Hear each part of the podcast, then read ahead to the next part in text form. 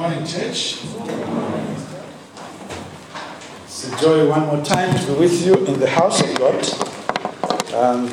Thank you, Brother Kanda, for leading us as we have been lifting our voices to our God.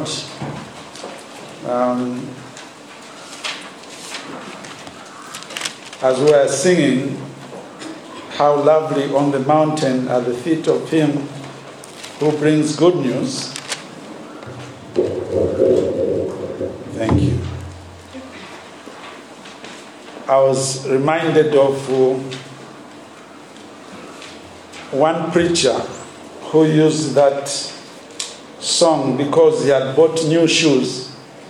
So he said, how lovely on the mountain are the feet of him who brings good news. And then he did his shoes like that. But that's not what we should be doing.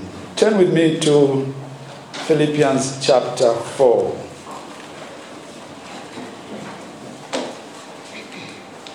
Today we are looking at verses 14 to 19. And the Lord willing, next week we'll finish the chapter by looking at verses 20 to 23. Again, it has been an honor to be among you, to bring God's word through this chapter. Let's pick it then from verse 10 as we read the text. I rejoice greatly in the Lord that at last you have renewed your concern for me. Indeed, you have been concerned, but you had no opportunity to show it. I am not saying this because I am in need, for I have learned to be content, whatever the circumstances. I know what it is to be in need. I know what it is to have plenty. I have learned the secret of being content in any and every situation, whether well-fed or hungry, whether living in plenty or in want. I can do everything through him who gives me strength. Yet, it was good for you to share in my troubles. Moreover, as you Philippians know, in the early days of your acquaintance with the gospel, when I set out for Macedonia, not one church shared with me in the matter of giving and receiving, except you only. For even when I was in Thessalonica, you sent me aid again and again when I was in need. Not that I'm looking for a gift, but I'm looking for what may be credited to your account. I have received full payment and even more. I am amply supplied, now that I've received from Epaphroditus the gift you sent. They are a fragrant offering, an acceptable sacrifice, pleasing to God. And my God will meet all your needs according to his glorious riches in Christ Jesus. Our Father, as we turn to you now that you may make this your word clear to us, we want to submit ourselves to the leading of the Spirit of God. I pray for enablement, O Lord in heaven, that this word may come out in the power of the Spirit of God as you have intended for your people. We pray for each one of us, O Lord in heaven. Again, enable us to worship you in the manner of listening to this word and helping us to apply it to our lives. This is our prayer. In Jesus' name, amen. Amen. I have entitled the sermon as measuring your maturity in the faith. Measuring your maturity in the faith. As we know, the Apostle Paul, in this final chapter of the book, is more or less giving us things that we should do, or applying what he has been teaching from chapter 1 and chapter 3 to chapter 3, so that in chapter 4 he began by challenging us to stand firm because of the things that we have already known. And he now speaks to us that as you stand firm, focus your mind on the fact that the Lord Jesus Christ is coming. And as he challenged us to focus our minds on the Lord Jesus Christ coming, he also said we should have a pattern of our thinking. We should think of things that are of noble character. We should think of things that are praiseworthy. And in our thinking, we were also challenged to learn to be content. Like the Apostle Paul himself told us that he has learnt the secret of being content, because it is easier to go from rags to riches than to move from riches to rags. Particularly if you're a Christian, you begin to ask yourself, where is God who should supply all my needs according to his riches in glory? And now, in these closing verses, more or less, the Apostle Paul is saying, take up your measuring tape and begin to weigh or measure how tall you are or how good you are as far as your faith is concerned. We want to see how far you are going to stretch your tape. Is it going to go further, or just a short piece is going to come out? I have deliberately used the idea of a measuring tape for the obvious reason. The obvious reason is that we love to measure things. I'm sure some of you are measuring, how long is he going to be in the pulpit?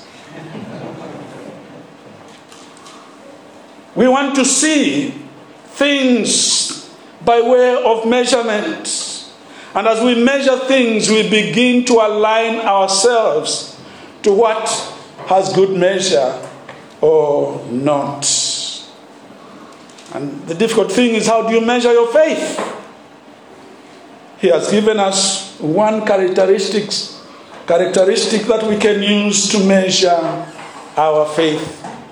And this is seen in the subject of sharing, giving, lending, stretching your hand to give to others. I have picked that from verse 15. They shared in the suffering or in the trouble of the Apostle Paul, in verse 14. But they also shared by way of giving out, in verse 15. And he says, I am doing this, verse 17 actually is the key one, for their credit, so that their account is credited, as it were. They are giving out in order that their account could be credited. And I know sometimes these subjects, we give them to other people. Pentecostals are the ones who should preach on giving. And we have let it that way. And those of us that claim to value the Bible, we have ignored the subject of giving. Not just because of the abuse that is there, but we fear that we get accused to say so and so preached on giving because he loves money. But the silent question that I want to throw to us is, who doesn't love money? No one. And we keep it so secret. Even when you have If your friend asks you, can you give me one coach? I don't even have a one way. And yet your wallet is keeping some notes. It is something that is very close to our hearts. And yet God is reaching out to us, touching those things that are close to our hearts. So I want to talk about how you will measure your faith by way of addressing the subject of giving. Generosity.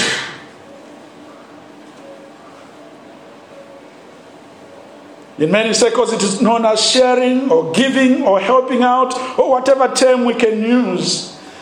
But it is a spiritual measure if you are able to stretch out your hand and give towards the ministry of God. Just a secret to be given to those young men who are still single. These young ladies, they know whether walikwataka somna tawakwata. If you don't stretch out your hands, word is going to go out. Wakasoya, even if he brings his manifesto, don't agree among the ladies. And if they hear that, you pray and approach. Every sister is going to say, I'm praying about it. And you know when they say that, they have simply said no. But let's begin by looking at the idea of giving as far as the Philippian church is concerned. First of all, they were zealous from day one to give towards the ministry that the apostle was involved in. The first time they got acquainted, they got familiar, they got an idea of what the gospel was all about, they all went in their pockets and said, yes, we are part of this, we shall give. Listen to how the Apostle Paul addresses them in chapter 1 and verse 5. He says, you are my partners. We are working together. He is planting a church and they are giving towards that. And he says, I am not planting this church alone. You are my partners. They were zealous from the word go. Luke chapter 5 verse 7 and verse 10. We know what it means to have zeal and willingness. It is to give oneself to. It is to have the idea of saying, even though it is not me doing this, I am involved in it. How? By way of me giving out so that that work can continue and continue well. In the context of the Philippian church, the idea is that the Apostle Paul has no source of income, but who stands with him? It is the Philippian church from day one. Many of us have the idea of evaluating, where should I take my money? Remember, the job you have is a gift from God. In all that you do it to the glory of God. If God gave you that job, if God gave you that income, use it to the glory of God. Partner with somebody that is involved in full-time ministry or with an institution that is involved in reaching out to those who are not yet reached. So our friends were involved from day one of them getting the idea of what the gospel was about. Remember, the gospel pricks to the heart. The gospel opens one's heart. And no, the Lord Jesus Christ used the idea of treasuring things in our hearts. If our hearts are reached with the gospel, our wallets should also be touched. But secondly, Their generosity was, how come is it that generosity is a good sign of Christianity or of your growth? In generosity, we learn contentment like the way the Apostle Paul learnt it. The Philippian church was not as big as the church at Thessalonica. The church at Thessalonica was bigger. Yet it is the Philippian church that was smaller that supported Paul in planting the church at Thessalonica, or in building that big church. Just know that it is those who are content are the ones that know how to give. We have learnt it from children. You very quickly remember when you are young, you are given something, and an adult comes to say, "Can we share?" You remember what you did if you are young? Did you stretch out to give? You even started crying, "No, it's mine." But as you grew up, you knew that this adult is not going to eat my sweet. So you stretched out your hand and gave the adult. The adult got it and then said, "Okay, thank you," and gave it back to you. And said, "Wow, thank you." You have learned contentment, that what I have is not going to go away if I give it away. It will come back to me by the same people that I'm giving. But those who are not content, they want to accumulate everything. They want to have everything. They want to ignore other people. And friends, in us not giving out, we forget what we have and want to have more and lose out on the focus of what we should do. And you begin to step on things that you are given and think you don't have enough and keep looking. Sooner or later, you get what you're not supposed to get. Friends, contentment is learned by those who are mature. In the Old Testament, Malachi chapter 3, verses 8 to 12 speaks of tithing as a mark of Christian maturity. That's why when it comes to the New Testament, the subject of tithing is almost obvious that those who believe should know how to tithe. But it is hard in many ways because we are not yet mature. We begin to struggle as far as tithing is concerned. For example, we do even ask and challenge to say tithing actually is for the Old Testament, not for the New Testament. If you're a mature Christian, you will discover that the Old and New Testament are one. And in being one, we should understand that that follows through even to the New Testament. Obviously, things that are not coming through are things like sacrifices, because we have a bigger sacrifice that has been given to us through our Savior, the Lord Jesus Christ. But practical Christian living is expected of us, even in the New Testament. It is those who consistently give their tithe who express the sign of maturity, or they have learnt contentment. Let me just say a little bit on that. The Lord in Malachi is saying, "You are stealing from me, you are robbers, by way of you not bringing back to the house of God." I'm tempted to ask the question, what do you do with robbers? Those who steal from you.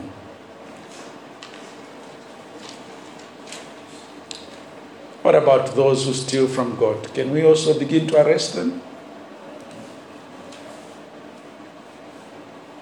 It is the mature who know how to share. They know how to give. in giving. This is what the apostle says. There's no one church that shared with me in the matter of giving and receiving except you only.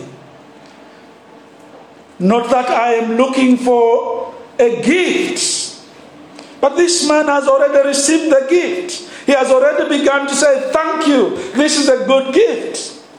But he's saying, this is not the main thing. The main thing is that you are showing maturity and you have shown generosity.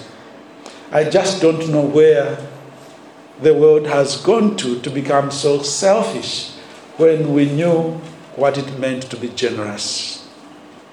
When we cared for one another, when we gave food to the needy, when everybody had an uncle. I was shocked. One little child was looking at the grandfather and said, you are just grandpa, you. Are you my relative? Can you ask such a question? Peter, look at grandpa. So you are going to sleep at our place, eh? Hey, yo, this is my son's house. But think of where the world is going. Slowly but sure, even Christians are getting involved in just looking inwardly and not looking outwardly to see how the gospel should spread. But how is it a mark of Christian maturity as you are stretching out your tail? It is also done in the way of being willingly, freely.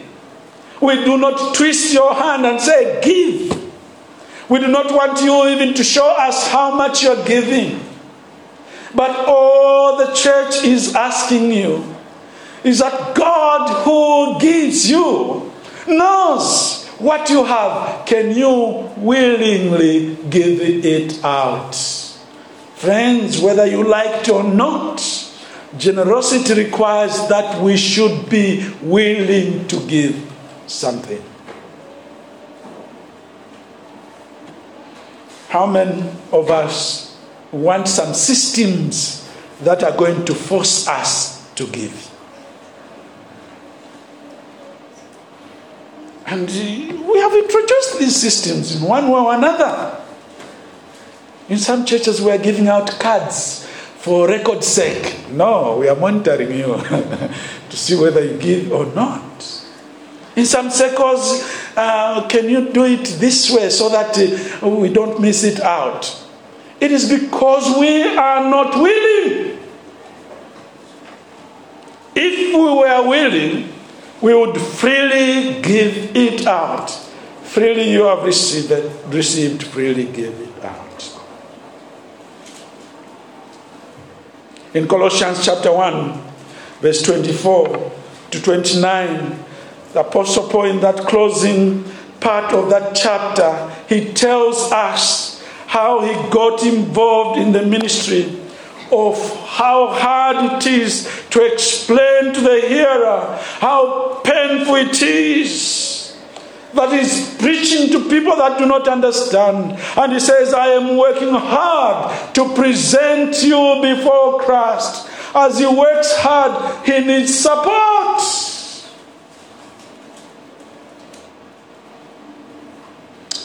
I don't need to remind you of what he told us earlier on.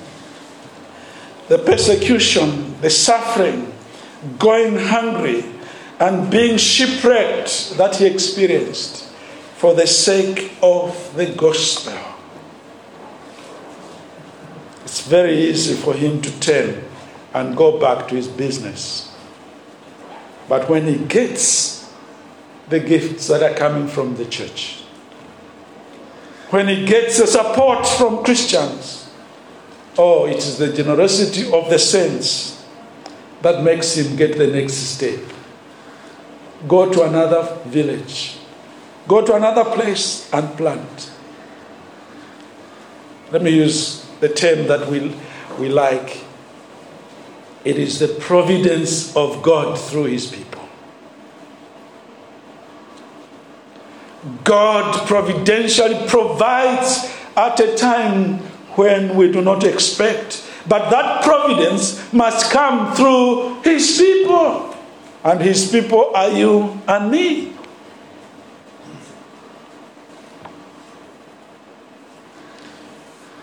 In this country, we have many ministries that churches should support. And we have not supported. If we have supported, they have come knocking on our door over and over. That's when we've, can we send them something? Yes, things are tough, but we do it to spur one brother to go the next step, even though they're going through a hard time. It is only the mature who lift others to their level. It is only those who are mature in the faith who extend out their hand and lift another to go to the next level. The immature would want you to remain there and you remain languishing so that they feel they're on top of things and yet you are not. The other person is not able to reach them. So ask yourself, does our church support any Christian ministries? You may not support all of them, but do you have a heart for one ministry? Not just your church. What about you as an individual? Have you ever thought of one ministry? I'm coming from PIZ. I am not campaigning, but that's one ministry that this church should involve themselves with. The founder of PIZ here in Zambia is somebody who was an elder of this church and in the establishing of this church. How can we let him down? We should be involved in that ministry. If it was a Pentecostal church, I would have said, can I hear an amen? But I know the amens are going in your hearts. But friends, these are real issues. When we are able to extend our hand, you are touching the heart of another person, particularly the one who is involved. Those hardships that the Apostle Paul went through, he would have turned his back on the ministry. But when one gift and after the other came, it was saying, this is God providing. How should I give up? I will continue.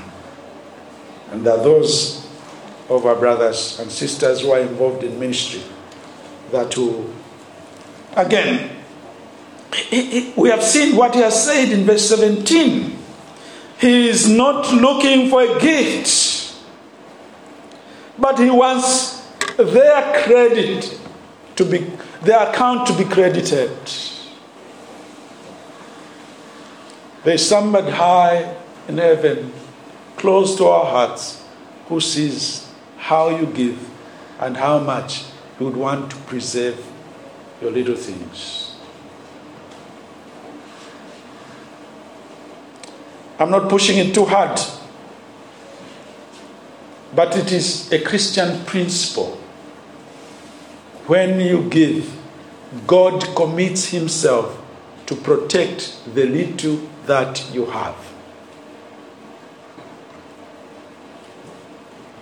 I mean, think of our parents. The little they had, they taught us to give. And by the grace of God, God preserved the little they had. My mother would tell us of how she was generous. We would ask, how come you're just giving out to people things like that? She would say, hold on. Have you ever gone hungry in this village, in this home? It is because God brings back. And truly, God does that. What about those of us who have the knowledge of the scriptures now? Why can't we practice these simple principles of life? We have not yet grown, so we can't stretch our tapes further. We are still babies. If we were grown up, we would even surpass our parents.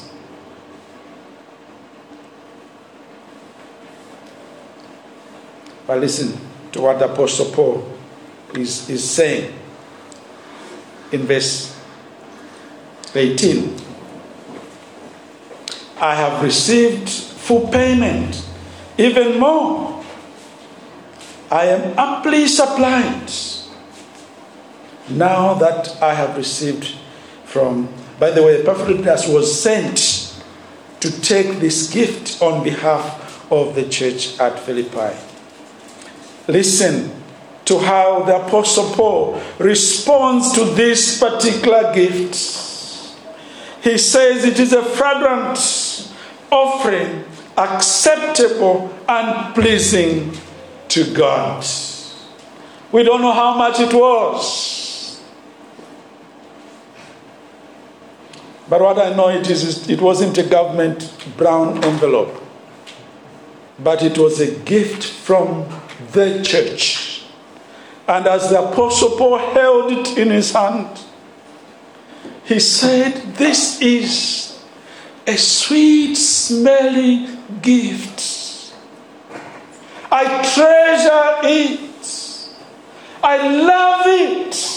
But no, it is not just to himself. He said it is pleasing to who? To God. Your little gift can cause somebody to raise it before God, and that it can be pleasing before God. And you know what the scriptures say? The joy of the Lord is what? Your strength.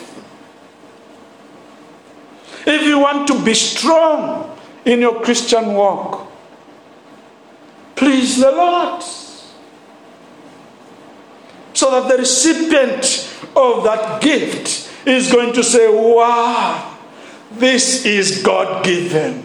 This is pleasing to God. This is nothing but a sweet aroma before the throne of God.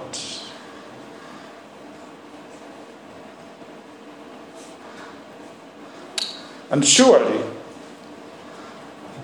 the words in verse 19 fall in naturally.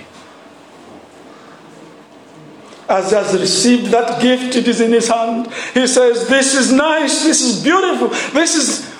I'm imagining like the way Adam looked at Eve. This is bone of my bones, the flesh of me. Who told you? Take time. But because he has this gift in his hand, he says, listen, he falls into prayer. And my God will meet all your needs according to his riches in glory.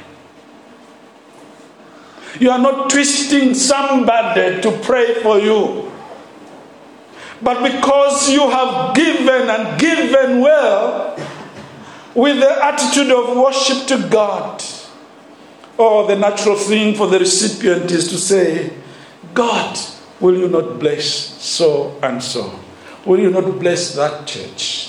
Yes, you could pray for a blessing on your own, but listen, if there are others that are praying for you, it is far much better. For you know how you pray. You know what your needs are. You know how to go about prayer, even trying more or less to twist the hand of God. But when it is another person, they don't know your situation, but they are on their knees and they raise their voice, God, will you not meet the needs of so and so?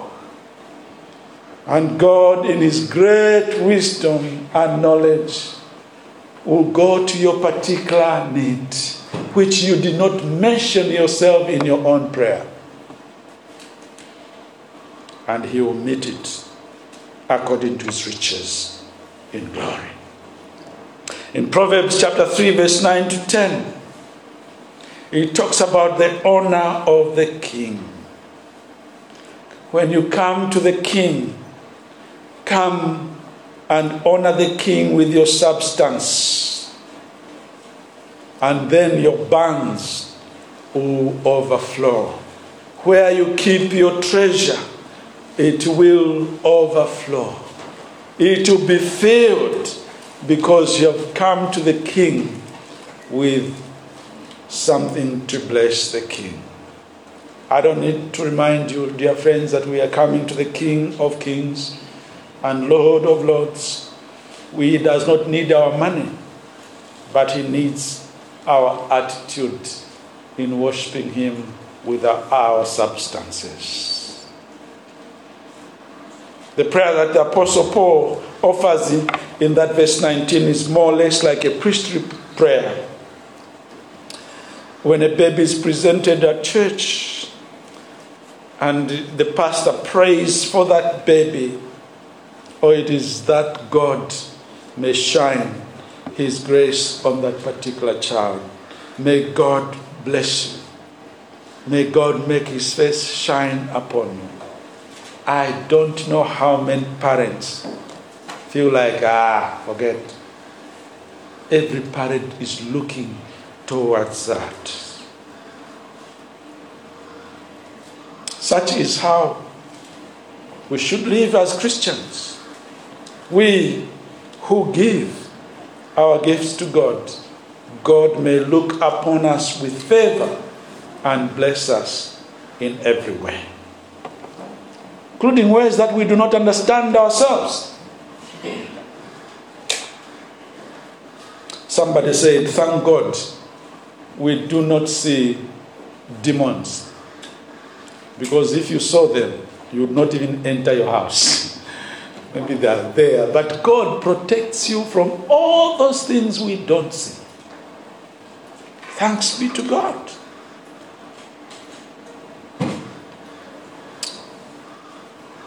Surely it will be good for us to read Acts chapter 20 and verse 35.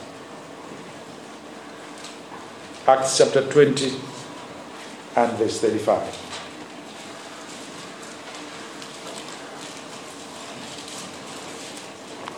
I hope you are keeping your tape going up, or has it stood where you know you have ended? In everything I did, I showed you by this kind of hard work. We must help the weak. Remember the words that the Lord Jesus Christ himself said. And there's a quotation from the lips of our Savior, the Lord Jesus Christ. It is more blessed to give than to receive. Are you looking to be blessed? Do you want to be blessed? It is more blessed to give than to receive. Somebody put it in this way. He says the hand of the giver is always higher than the hand of the receiver. And the hand of the giver controls. If you are giving something and it goes this way, you who is receiving, keep going so that you accept what you are receiving. But that's not what I am talking about. I am talking about us giving towards the work of God, in order that God may look upon us with favor. The church at Philippi sits before us as a good example. They heard from day one how Paul was involved, how they got acquainted to the gospel. By the way, this is not a church that is in Jerusalem. It is in Philippi, far away, Many of the people there could be Gentiles. And Paul is a Jew. They would have looked at his color or his nose and said, well, this guy is not part of us. We cannot support him. But they looked at the gospel, the work that he's involved in. And in getting involved in that work, they said, we'll support him. We've been talking about church level, but church is made up of us who are members. Friends, I will fail in my duties if I don't address you as individuals. We cannot give towards God's work if we are not born again. They are getting involved with the Apostle Paul is because they got acquainted with the gospel. Because the word of God was in their hearts. Because they knew what the gospel was. We know very well that God has given us free salvation. He has saved us through his Son, our Savior, and freely he has done so. But I don't need to remind you that salvation is not free per se. It costs the life of the Son of God. Somebody died. You need to understand it that way. Has your old self died? The old self that is selfish, that wants to accumulate things to themselves, that is not content, that does not apply faith in the Lord Jesus Christ. Or you have moved it and sat it with it in church. Is your life transformed? That now you are generous. Now you can give for the sake of the gospel. If you're not a believer, you cannot give to what you do not believe in. Do you believe in the gospel of our Savior, the Lord Jesus Christ? That he gave his life. What will stop you to give your all? Again, that hymn writer puts it this way. Love so amazing demands my soul, my life, my all. I can give because God gave. Generosity is one of the marks of Christianity. Are you generous at an individual level? Are you generous as a church? What is going to help you become generous? Nothing. But accepting Christ as your personal Savior, because he knows what he did for us and how we should do it for one another. Let me close. Time that we live in are times of being selfish, a time of focusing on our needs as individuals and not on the needs of the others. It is said that the American church keeps growing because it is a giving church. The African church keeps receiving and not growing deeper because they're just a receiving church. Can things change in our time? That we may be a giving people and a giving church. The Lord bless us all. Amen. Amen.